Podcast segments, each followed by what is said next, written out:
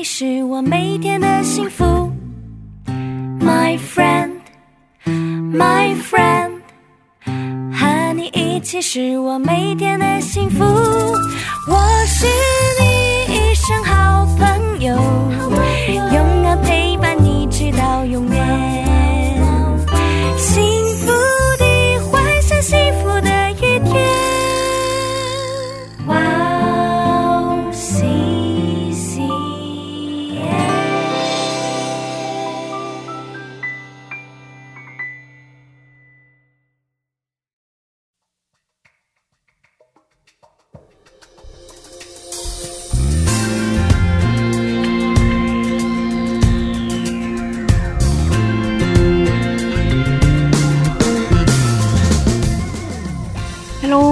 大家收听智慧之声，我是大家的好朋友 Gracey。 智慧之声的听众朋友们，大家好，我是 Annie。 Annie，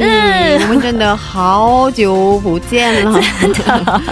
好想念这个录音室。对啊，对啊，好想念你。对啊，最近一切都还顺利吗？还顺利，还顺利，也顺利毕业了。哇，就是对对对，所以就是因为前一阵子事情比较多嘛，所以就一直没办法来录音室跟 Gracey 一起录音，就真的很想念大家。 可是我一直 在家收听 Annie 的石头人青春日记啊，小故事啊，反复的收听，所以感觉我每天都在你身边，每天都在见面的感觉，太好了太好了。是，那您最近有没有什么新发现想跟听众朋友们分享呢？ 其实这当然算不上什么新发现啦， 也许大家也都跟我有同样的经验，就是我前一阵子 QT 的时候刚好在读约伯记嘛。 约伯记，对对对。但 你知道我以前在读约伯记的时候， 我不知道大家是不是跟我一样， 我就一直有一个疑惑， 就是圣经里面就记载啊， 约伯是一个远离恶事的义人嘛。 对啊， 可是为什么他要去遭受到那些就是失去所有的儿女呀， 所有的财产， 然后他身体还不断长出那种溃烂的这种怪病， 然后他妻子还要鄙视他。 后来他虽然有好朋友来看他， 但是他朋友还一直用言语攻击他。 不是安慰。 对，我觉得他好惨哦。对对对，其实我也有点不了解， 因为圣经毕竟是说 他是义人嘛，对啊对啊，不过他经历的苦难真的很大，对，而且就像约伯的朋友们说的，我一般都会认为善有善报，恶有恶报，是啊是，对是吧？因为应该会得到奖赏，恶人要得到惩罚，是，所以约伯的朋友们就会一直暗示说约伯一定是做了什么坏事，对对对，上帝才会让这些状况临到他身上。 对，其实我觉得啊，我真的要跟上帝悔改。我觉得我以前也是像约伯那3个朋友一样， 我们一般都这么认为嘛。 对，就是因为你 其实我们就是真的连想都不可能想到，就是说哦， 这其实都是因为我们的这个仇敌撒旦啊， 他其实是他来攻击约伯的关系。 对啊，其实之前都没有这样子想过。 对对对，我们一般都会习惯从外在的状况去找原因， 但是却没有想到这也有可能是仇敌的攻击。 对啊，其实像我最近2台电脑都有问题， 所以想象都觉得很慢。 很头疼。对对对，因为每天就是那个当我开启电脑的时候，我就很害怕它发生状况。对啊，所以比方说我在写稿子啊、写作业，或者是找资料读书录音的时候，电脑就会宕机，它就没有办法读取，或者是它就黑屏了。然后我就整个中断，然后可能有些时候就要再重来一次，或者是我已经录完的东西它就不，它就没有办法存档。 所以找不到啦，就是因为我的容量就不够，因为反正它就是有一些状况就对了， 所以就感觉哇，我时间一直在被浪费。那时候你就真的会觉得哇，好，就觉得时间好浪费哦，然后就觉得很沮丧。对啊，所以幸好最近上帝就透过约伯来提醒我一件事。哦，是什么事情？我在想啊，就是说比方说我们现在正在做的这些事情，比方说学习圣经啦，然后我们学习去传讲神的道啦，然后透过这个电台的事工，我们要去传福音这些，其实都是撒旦最不想让我们做的。哦，是真的。对，所以他当然就要透过各种方法来让我们觉得就是很沮丧、很挫败。 对啊，但是我们的靠山就是统管万有的上帝。阿们。对，那上帝怎么可能输给撒旦，对不对？撒旦还要归上帝管。所以我心里面有了这种定见之后啊，我觉得啊，好，就算电脑发生问题，我就深呼吸一口气，好，然后心平气和继续做我应该要做的事情。辛苦了。没有，就是真的我想象都觉得很头疼。对。是啊，我们对于自己身上发生的事情不要太过于情绪化的反应，是因为仇敌就是最喜欢我们陷入愤怒、恐惧、害怕或者孤单的状态里。对，而这些负面的情绪很容易就可以灭掉我们的生活。是，所以我们要记得上帝是最大的，是耶稣可以赢过一切。阿们。让上帝成为我们的靠山，是让上帝的平安进入我们的心里。阿们。加油那就让我们在这里先听一首诗歌，再接着聊吧。好的，今天的第一首诗歌是由赞美之泉所演唱的《你就是唯一》。你就是唯一。我们待会儿见。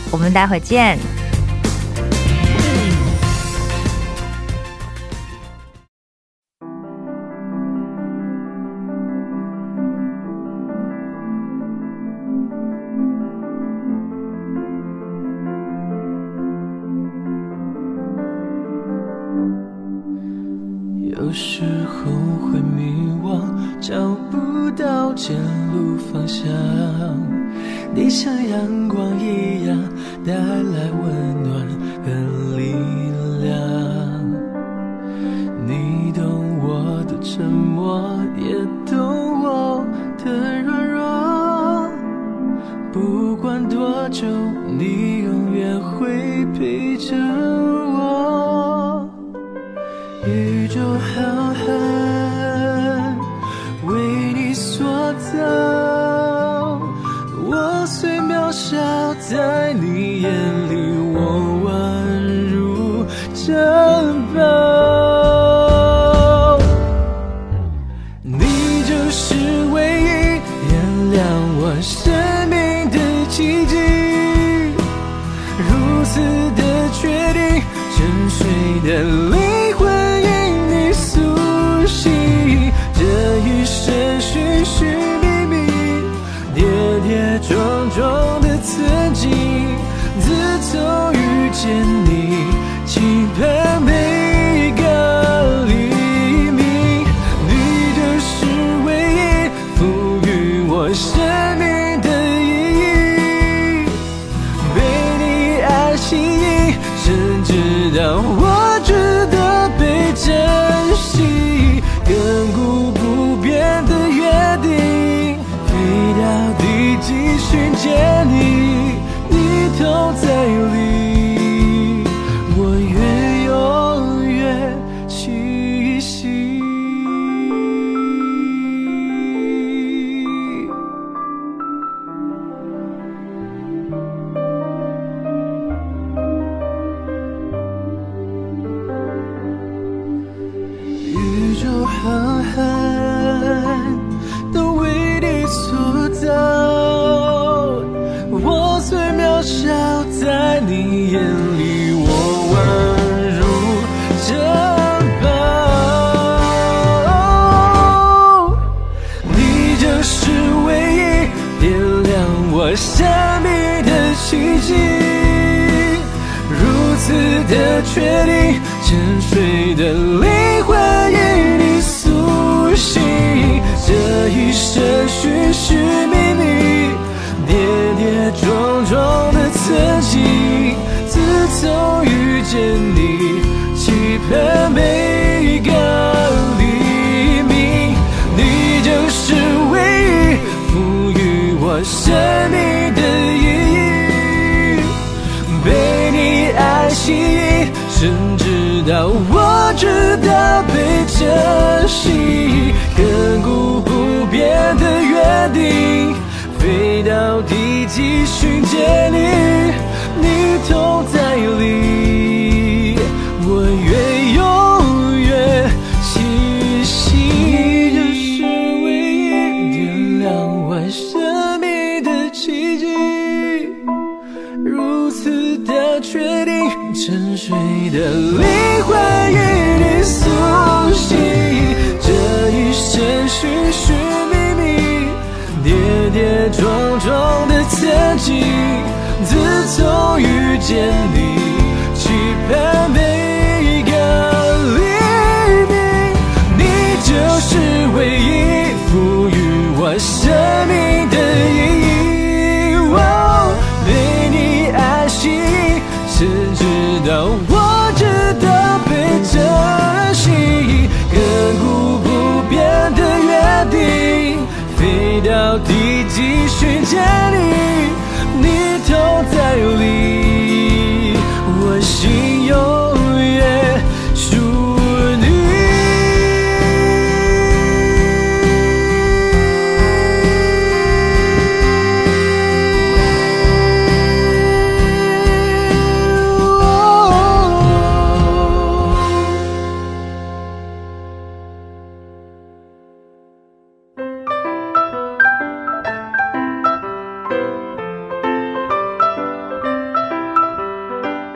分享的时间，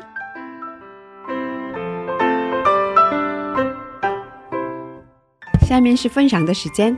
我们在这个时间邀请嘉宾一起分享他的信仰经历。Annie，今天的嘉宾是哪一位呢？好的，今天的嘉宾呢是小杨弟兄。那他从美国来，我们今天有美国来的嘉宾。对对对。那他的职业比较特别一点，就是我们以前没有采访过的，第一次。对对对，他是一个职业军人。对，军人。对对，那他其实真的特别热情跟很善良，因为我刚刚就是来的时候就先跟他一起吃饭嘛。对对对。那我们也聊了一下，他也非常的 开放， 对，就是特别乐观啊，积极啊，对对对，很热情啊，积极啊，对，而且我觉得真的他有一个非常纯正的信仰，对对对，嗯，所以我觉得上帝一直在引导他的人生，然后上帝也是他人生的一个主人，对，嗯，所以很期待，我很期待听到他的故事，对对对，所以刚刚就是吃饭的时候已经听了一些，所以就觉得哇，这里面还有好多内容，对对对对，对呀对呀，嗯。 好期待今天的分享。是是是，那么我们有请小杨弟兄出场吧。欢迎小杨弟兄。可以做一下自我介绍吗？嗯，好的好的。大家好，然后我是小杨弟兄，然后的话我其实从我父母那代的话都是蜀山的话是我是第四代基督徒。哇哦，原来是第四代。对，然后的话我是有在美国读书，然后现在在韩国工作，是这样。 美国读书，韩国工作。对，哇，去了很多国家。好国际化。嗯，你从小就信主的是吧？对，其实我父母的话，就是他们也是从在我很小的时候，他们就是一直在教会里面服侍。哦，全职服侍的。对，其实他们那个时候可能20出头吧，因为他们结婚比较早，然后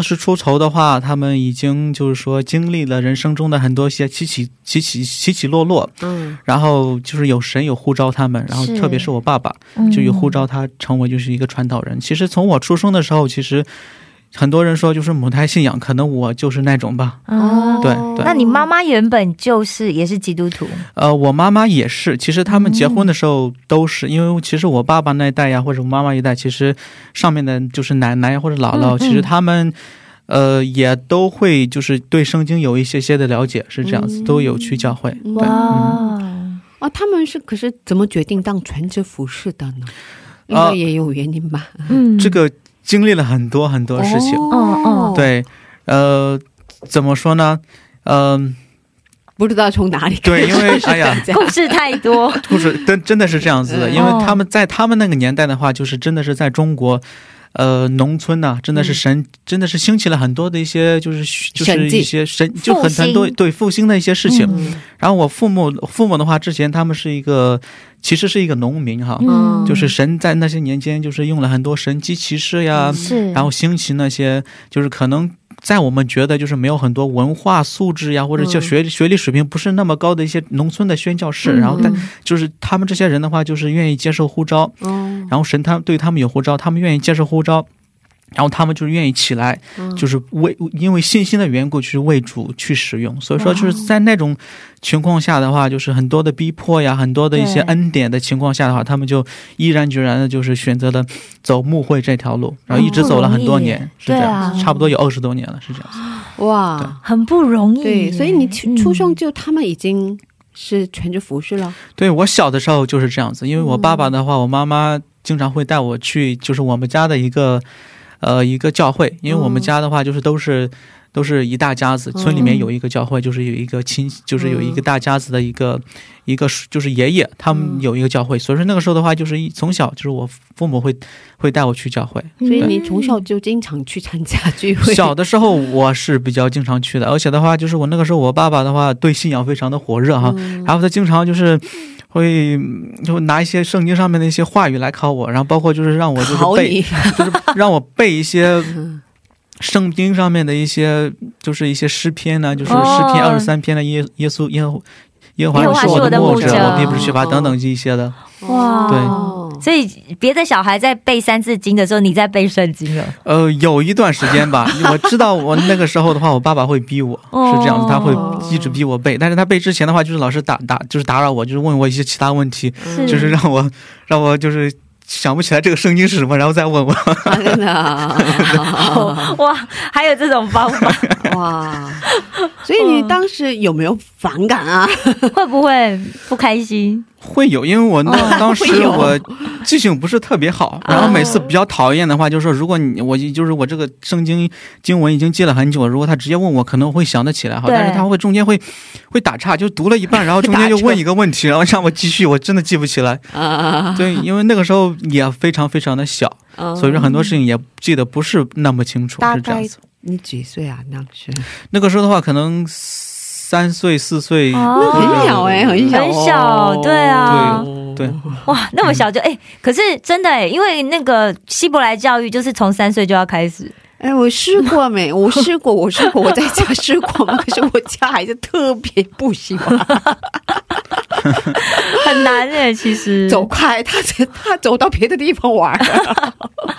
他就自己走掉了。哇，是啊，所以你爸爸真的很棒耶。嗯，真的是，真的是因为怎么说呢，因为就是有一个信仰的父母总让孩子就是也能够相信耶稣，因为他们这一路走来的话，真的经历神的信实与大能，所以他们想把这个福音，这个真的是 好的东西，能够传递，包括就是影响给他们的下一代，是这样子的。对，就是真的是就是亲自示范，然后把你带出你的信仰，这样子。哇，好棒。对啊，所以说你觉得你的父母是在上帝面前一个什么样的人啊？其实我父母的话真的是在神面前真的是一个非常谦卑的人哈，他们的话就刚刚有提到哈，他们真的是刚开始 在老家是农民哈，然后当时的话就是对信心特别火热，愿意接受神的呼召。那个时候的话就是在农村经历很多特别多的事情，然后也经历过就是一些教会就是一些逼迫呀，就是有一天在教会里面 讲课，然后就是我就是很多警察来，然后我爸爸的话就是会被他们带走。然后当时因为我爸爸比较年轻的时候，刚刚20出头，所以就是被他们就是看觉得就是哎这个人你很年轻，觉得很有作为，然后就觉得哎你就是教会里面的重钱对象。所以那个时候的话就是我爸爸就是被他们就是 就带走了，然后关了很久。对，然后出来之后的话就是因为没有办法在当地就是去 就是做相关福音上面一些施工吧，然后他们不得不去，因为他可能就变成是一个注意的对象。对，就是重点关注对象，所以他不得不就是去了很多地方嘛，然后就在湖就是在一些其他的省份呢，就是停留了很久。那你们都跟着去吗？我没有，因为当时因为条件不允许，再加上那个时候我也是特别特别的小，然后我父母其实他们也不知道去哪里，再加上我也特别的小，也是一个累赘，而且的话就是当时经济实力也不允许， 就是说他们那时候两个人就辗转到很多地方，然后中间的话就是接受了很多一些就是神学呀圣经方面的一些培训，之后的话就是被就是差遣到一个城市，然后在那个城市里面他们就是一直在职堂宣教。所以说怎么就是总结的话就是说，我觉得我父母真的是这一生这20多年真的是为主 服侍不求回报，真的是用就是用走这条信心的路，真的是你会看到就是他们从一个农民然后来到慢慢就是来到一个城市里面。然后刚开始来城市里面就是因为你知道城市里面很多年轻人啊，就是很多就是他们学历非常非常非常高的，对，然后像他们就是没有接触过很好的一些教育啊，如何在城市里面就是立足扎根，真的是很难的。在这条路上的话，就是我们看到神对他我父母的带领，就是真的是很辛苦。然后我那个时候我父母听我父母说，他们刚到那个城市的时候就说，就是 两个人都是在全职工作，因为为了就是养家活口，就是养家糊口，而且我跟我弟弟还有就是一些人就是在老家就是需要有一些就是经济方经济一些支持。对，所以那个时候的话就是没有办法全职服侍，然后那时候就是我父母就是全职在工厂里面工作，然后等他们就是有放假放假的时候，或者就是晚上不上班的时候，就是会 就通过这种方式来传福音啊，就是开一些就是见证会啊，就是来影响，对，来就是传递福音。那个时候就是从这样开始，之后的话就是稍微有一些基督徒了，之后的话就是慢慢我爸爸开始兼职，然后之后的话就是我爸爸开始全职，之后再好一点的话就是我爸爸开始全职，这条路的话真的是很不容易，真是作为就是国内的一些 传道人的话或者牧者的话，所以说都很辛苦吧应该。对，所以说我爸爸的话 就是我觉得他们真的是非常虔诚的人，真的是为主服侍了20多年，真的是不求回报。因为我爸爸从小的话他是 一个非常有头脑的一个商人哈，就是做从小就做很多的生意，就是做生意做的非常非常好，在他去了很多地方，然后有开早餐店呀，开炸鸡呀，然后刷过就是帮别人擦皮鞋，就是当时上了报纸，所以说他就是经常头脑特别特别的好，就是经商从那特别特别的好，所以说他本来是可以成为一个非常非常出色的商人，就是我家不至于就是非常经济非常的拮据，但是他就是真的是听了神的呼召，然后就是受了装备， 就是愿意就是被差派到那个地方去在那里就是支堂在那里建立教会。虽然说他们也知道就是这条路很难，但是他们凭着信心就敢这样往前走。是的，是我觉得这真的很难耶，因为其实就是你看左手是一个世界上羡慕的一种富裕的生活，然后另外一手是如果我要跟随神，可能就是 你看人子都没有枕头的地方，更何况是我们要跟随的人，然后全家可能是要一起有这样子的一个目标，对不对？很难耶。对，20多年，对，真的不容易。对，所以说可能我们在 就是在世上没有很多的一些财富吧，因为我父母的话就是工资在教会里面服侍的话就是取决于很多方面，工资取悦很多方面，就是取决于 教会人数的多少呀，以及奉献多少啊，再加上就是很多的一些逼迫呀，就是很就是场教会的固定教会就是聚会的地方很不稳定啊，包括人数也很不稳定啊，就是会影响他们的收入。但是的话就是我们在 就是天上真的是积聚了很多很多的财富，是这样子，真的财宝积聚在天上。对啊，嗯。 所以他们的这样的信仰给你带来了很大的影响吗？有影响。其实我看到我父母走这条路的话真的是很不容易，其实怎么说我也犹豫过就是要不要 走这条路，因为真的是很苦。但是我之后经历了很多的一些恩典之后的话，我觉得真的是真正因为我父母有这样的一个服侍不求任何回报的这样的一个心，所以说今天才有我就是这么美好的一个生活。所以说我觉得真的是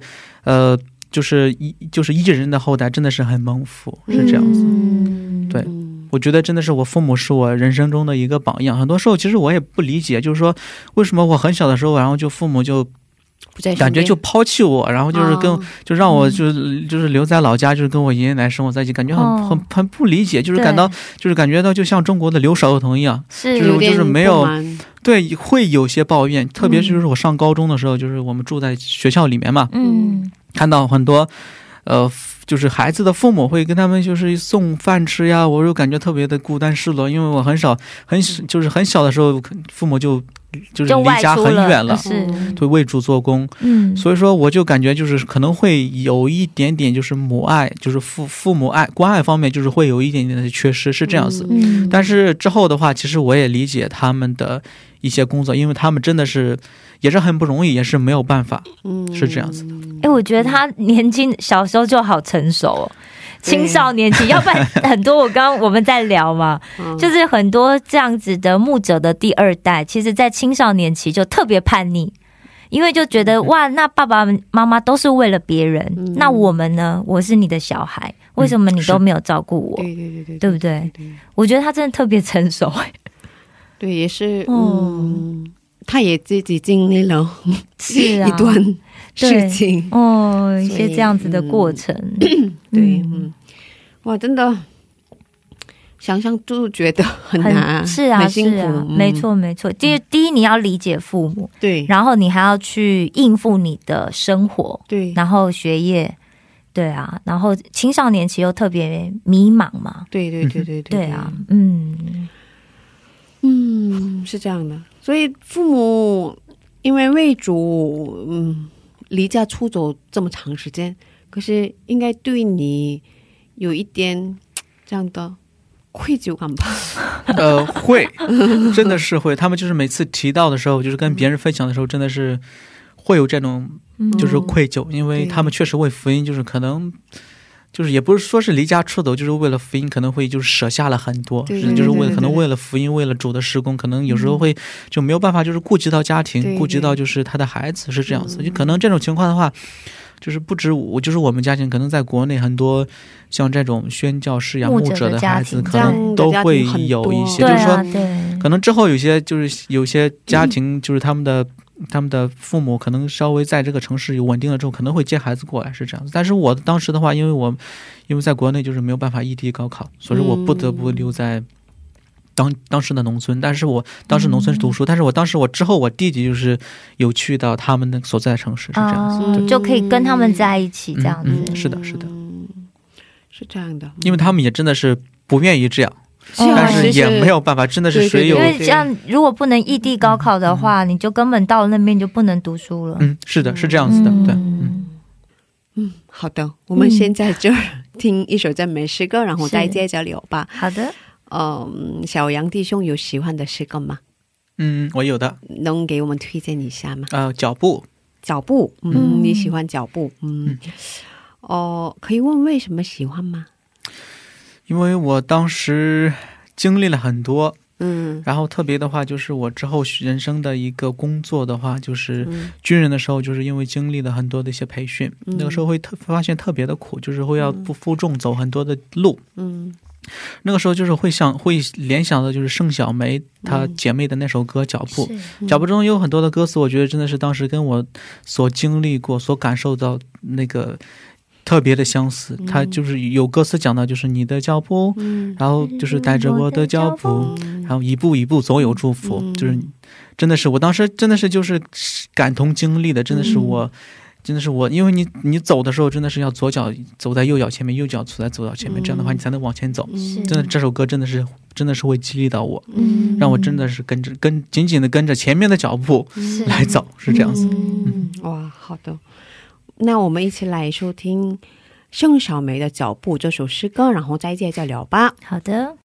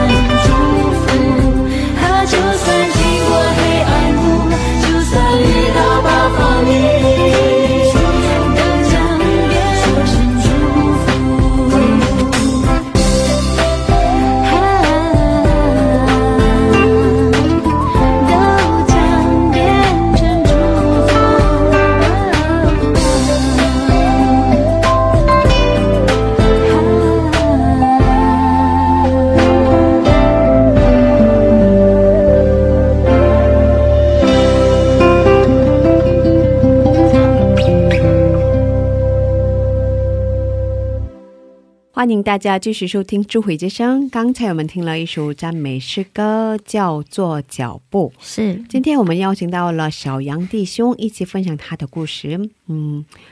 所以我们刚才聊到父母的信仰给你带来了什么样的影响，是吧？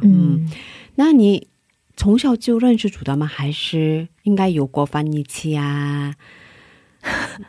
是吧？被影响，被感觉我看到他的表情。对，你去的话倒没有，其实因为我从小的话就是属于一个比较乖的一个孩子，可能那时候跟自己生长的那种环境有关系，然后的话 就从小就也不是说特别懂事吧，反正就是不会，就是犯很大的一些错误，还是父母担心很久，担心的。然后那个时候的话就是怎么说自己的话也是特别特别就是比较独立的，是这样子。可是应该你也有过自己亲身经历上帝的这样的时间吧？ 有，其实小的时候其实那个时候我父母在的时候，其实对他们有就是带我去教会啊，就是我有也算是有能够经常去教会，能够听到就是圣经上的一些教导。虽然说有听到这些教导，但是的话就感觉 就是神的话语没有放在我的心，就是没有深入我的心。很小吗？对，那个时候很小。包括之后的话就是因为一直父母就是去了那个地方 城市去宣教去职堂之后的话，就是我又去上初中啊上高中啊，所以说接受到的一些教育啊就是跟可能会信仰会跟就是不太一样。在那个期间的话就是因为父母也没有在身边嘛，所以说会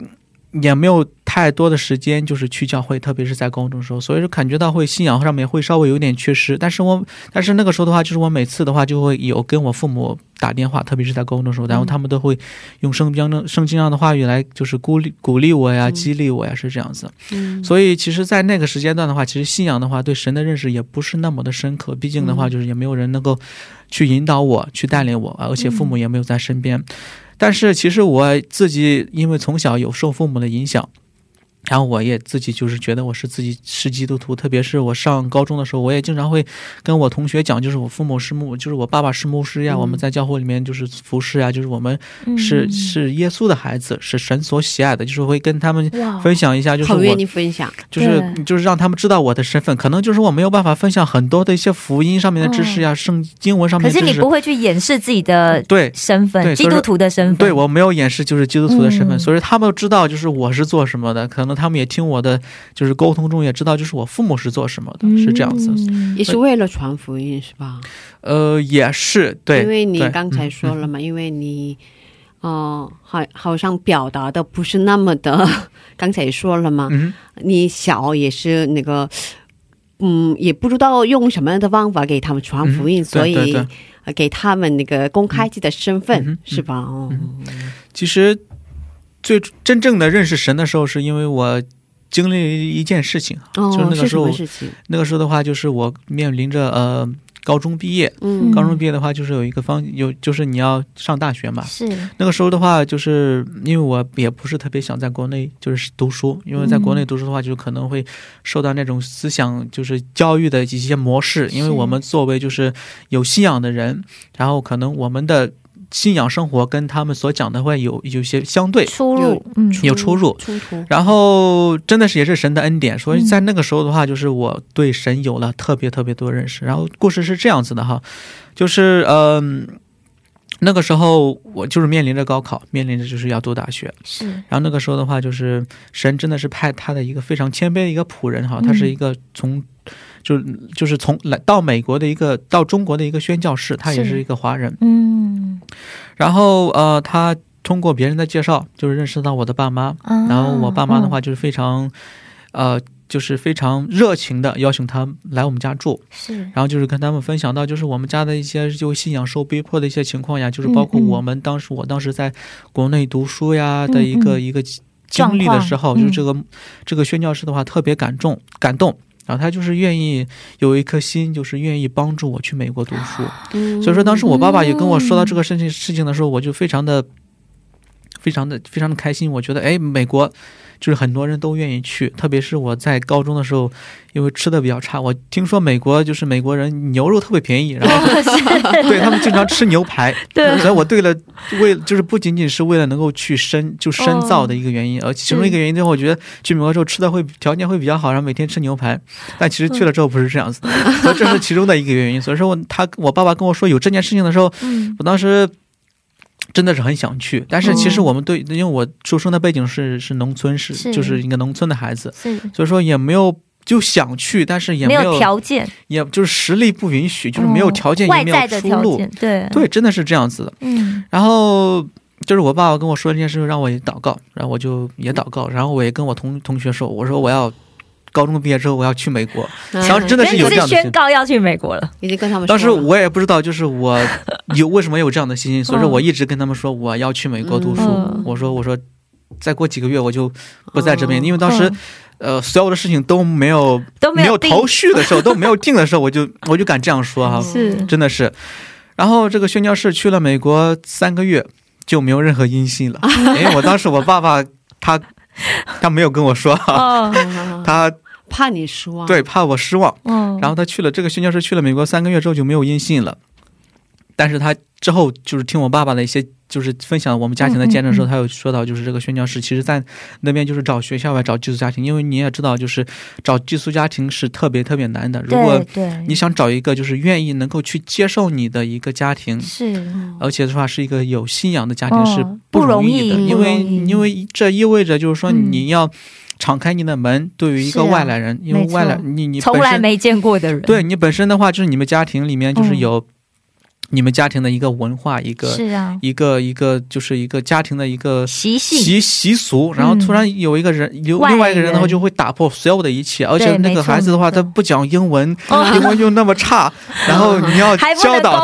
他，对，所以说很麻烦的一个事情。然后当时就在这种情况下，3个月就没有消息的情况下。然后我也有祷告，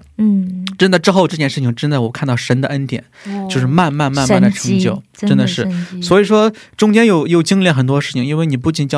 仅是有寄宿家庭，你还有一个学校，所以说当时就是这个宣教师有帮我申请到一个美国的就是语言学校。其实他做了好多事哦，对，因为他在我之前的话就是有帮助其他的一些孩子，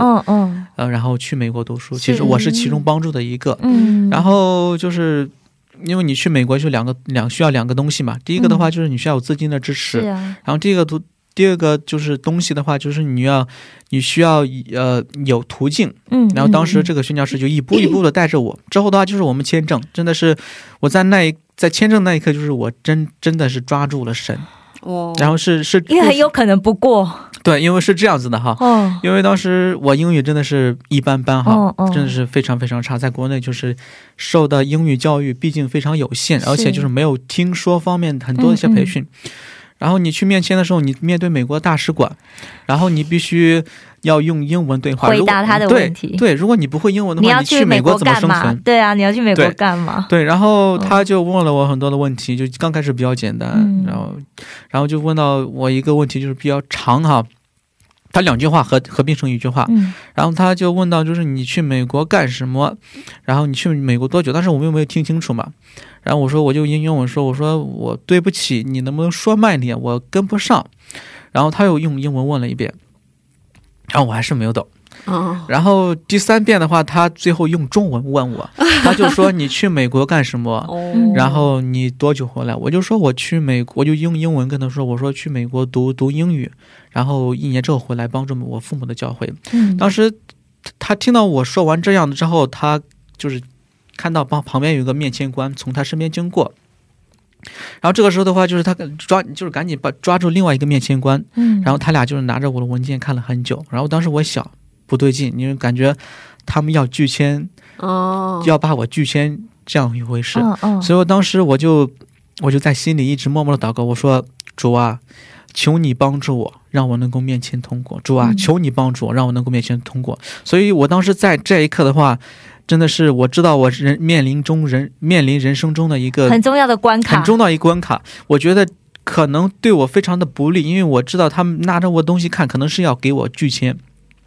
所以我这个时候的话，就是我感觉就是真的是在这个时候，我感觉我什么都没有，我只有神，我真的是想在这一刻能够紧紧地抓住神。所以说我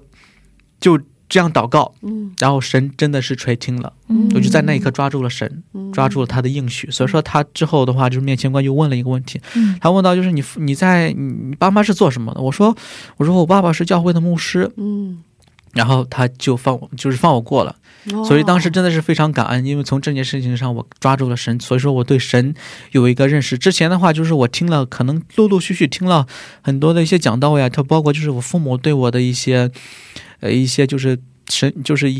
神学方面的，就是教会教育方面的一些教导，但是我没有真正的经历很神，是这样子。所以在那一刻的话，我真的是经历神，而且那一刻的经历真的是改变了我以后生活的一个轨迹。是这样子。当时其实还想分享一点的话，就当时其实有一个跟我一起去美国读书的一个孩子，就是我们可能就是同一个宣教士帮忙的，也是一个地方的，但是就是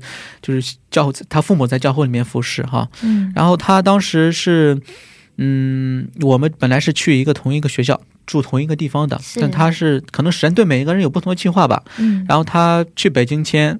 然后去上海签，然后去广州签都没有签过，但是 被拒签了，所以你只签了一次就过，真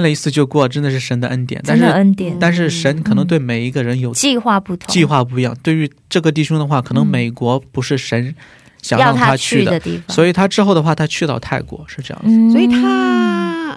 他的英语也当时比较差，英文我们应该就是水平差不多差不多的，因为你要知道就是说你通过了他没通过，对，因为其实美签的话 难度非常非常大，他就是不像韩国人或者是台湾人去美国那么容易，然后作为一个就是没有背景，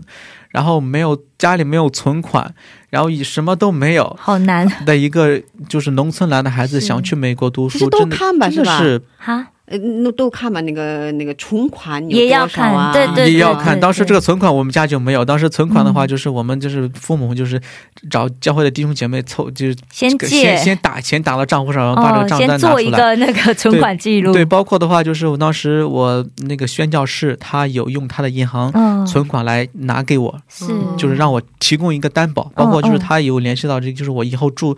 在美国住宿这个就是那个监护牧师，就是写到写一个就是 一个保证书，说给我提供1年的一个住宿免费，是这样子。所以就是当时拿着这些东西来全部都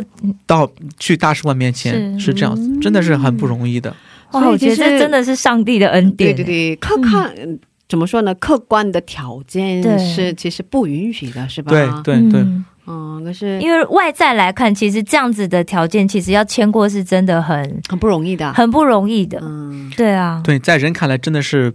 不可能的，很不容易的，对啊，对，在人看来真的是不可能的，没有办法行的，就在那个时候你仅仅抓住上帝，真的是在那一刻，所以说我经历了上帝的恩典，是吧？对，真的是从那一刻起的话我才是认识到神 他在这身上有帮我知道他是有能力的，神真的是你抓住他的时候真的是他能够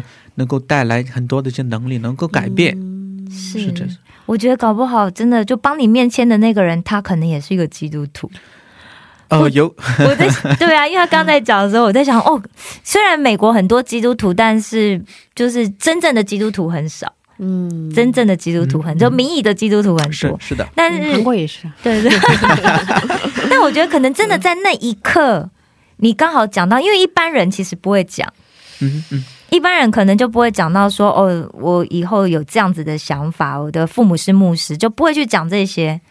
对啊，对对对，不太容易啊，是吧？分享这样的内容也是不太容易，是是是，所以我觉得刚好你讲到，所以他又 觉得引动了，有点意思，对，是，可能又讨论了一下，因为你的条件基本上是不符合嘛，是的，所以他让你过，其实他也有风险，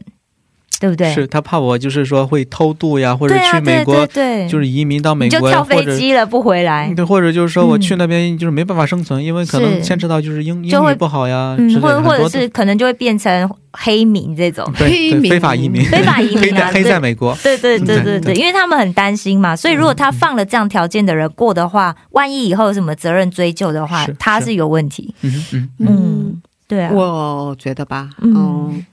反正上帝把他带到美国应该他有他的目的，是上帝有对他的这样的，对，所以就是上帝帮你开了这个门，对，他帮我开了这个门之后就真的是改变了我之后很多年的一个人生轨迹，对对对，所以 上帝一定要让他通过，对，不论任何方法上帝就是会让你过。嗯，哇，好精彩的故事，是啊，是，嗯，可是有点还没听完，对，有点舍不得，是啊，我们剩下的故事下周揭晓了吧。好的好的，嗯嗯，谢谢我们的小羊弟兄，是，谢谢小羊弟兄，嗯，我们下周继续聊吧。好的好的，下周见。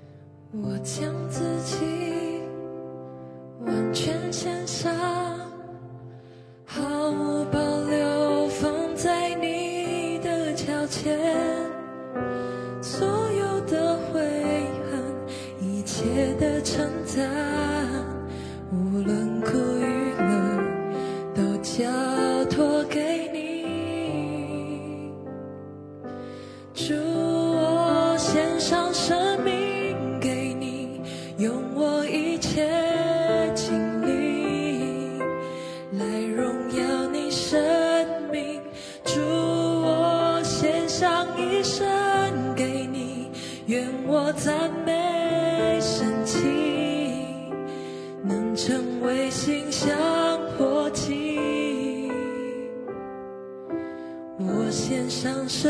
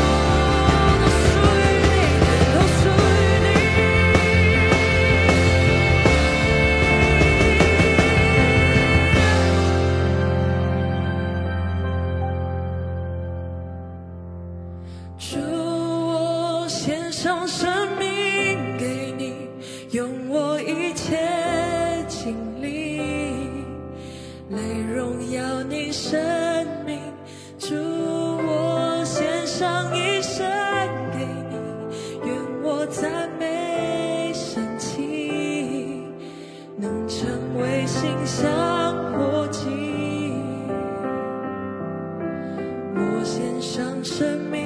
给你。献上生命给你，我献上生命给你。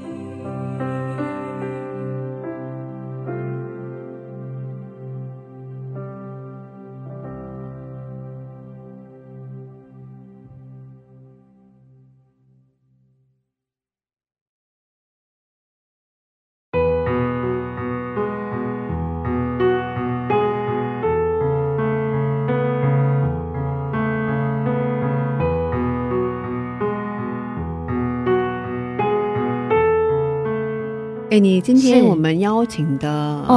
情啊，人真的很热情啊，很有信心。是，而且我觉得他非常的非常真诚，对，然后他很清楚上帝对他的呼召，没错，而且我觉得他有抓住那个机会，对对对，就我觉得其实真的上帝在我们的生命里面放下很多机会，但是很多时候我们是拒绝的，对，我们不想要跳离我们的安全地带，我们不想跳离我们的舒适圈，对，不想冒险，对啊，可是他带着信心，是顺服上帝的带领，对，我觉得要通往上帝的新天地去的时候，我觉得我们真的是要跳脱我们原本的那个环境，然后要抓住上帝给我们的机会，对，是，所以我们今天学到了很多，真的真的，哦，最近有几位听众跟我们留了言，感谢 叫波咪的韩国听众， 韩国听众，他是中文老师啊，是他说我们本来不认识的人，是通过 SNS 认识了，网络力量无限，对，然后他一直收听我们的节目，哇，真的特别是睡觉之前收听，谢谢波咪，对，他说有这样的广播真的谢谢你了，是，谢谢，哦，他说 他一直收听，然后得到了很大的感动，谢谢你的收听，然后他说我们的声音真的很好听，谢谢夸奖，还有一位在国内的墨姊妹说会为我们继续祷告，感谢你，感谢感谢，他一直收听我们的节目，感谢墨姊妹，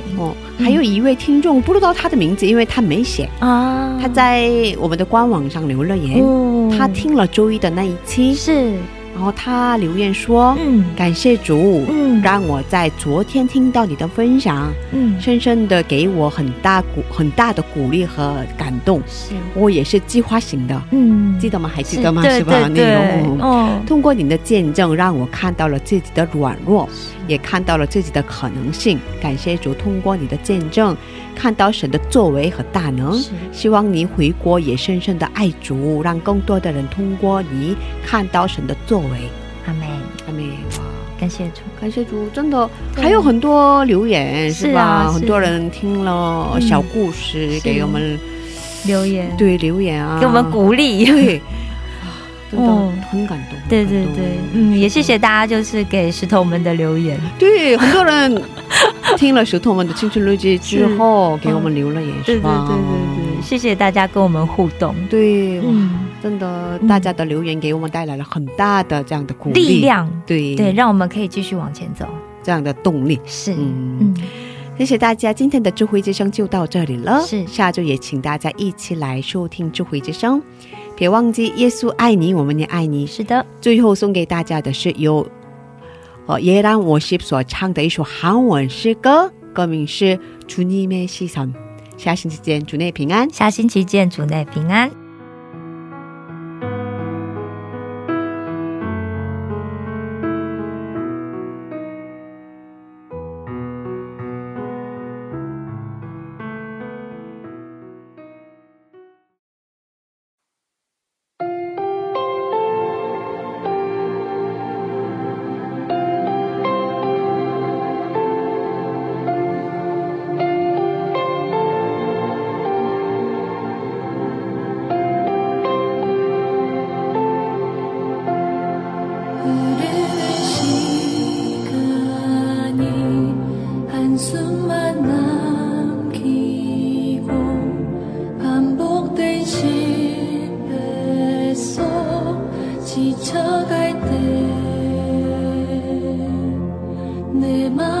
소망이 눈물 조각 될 때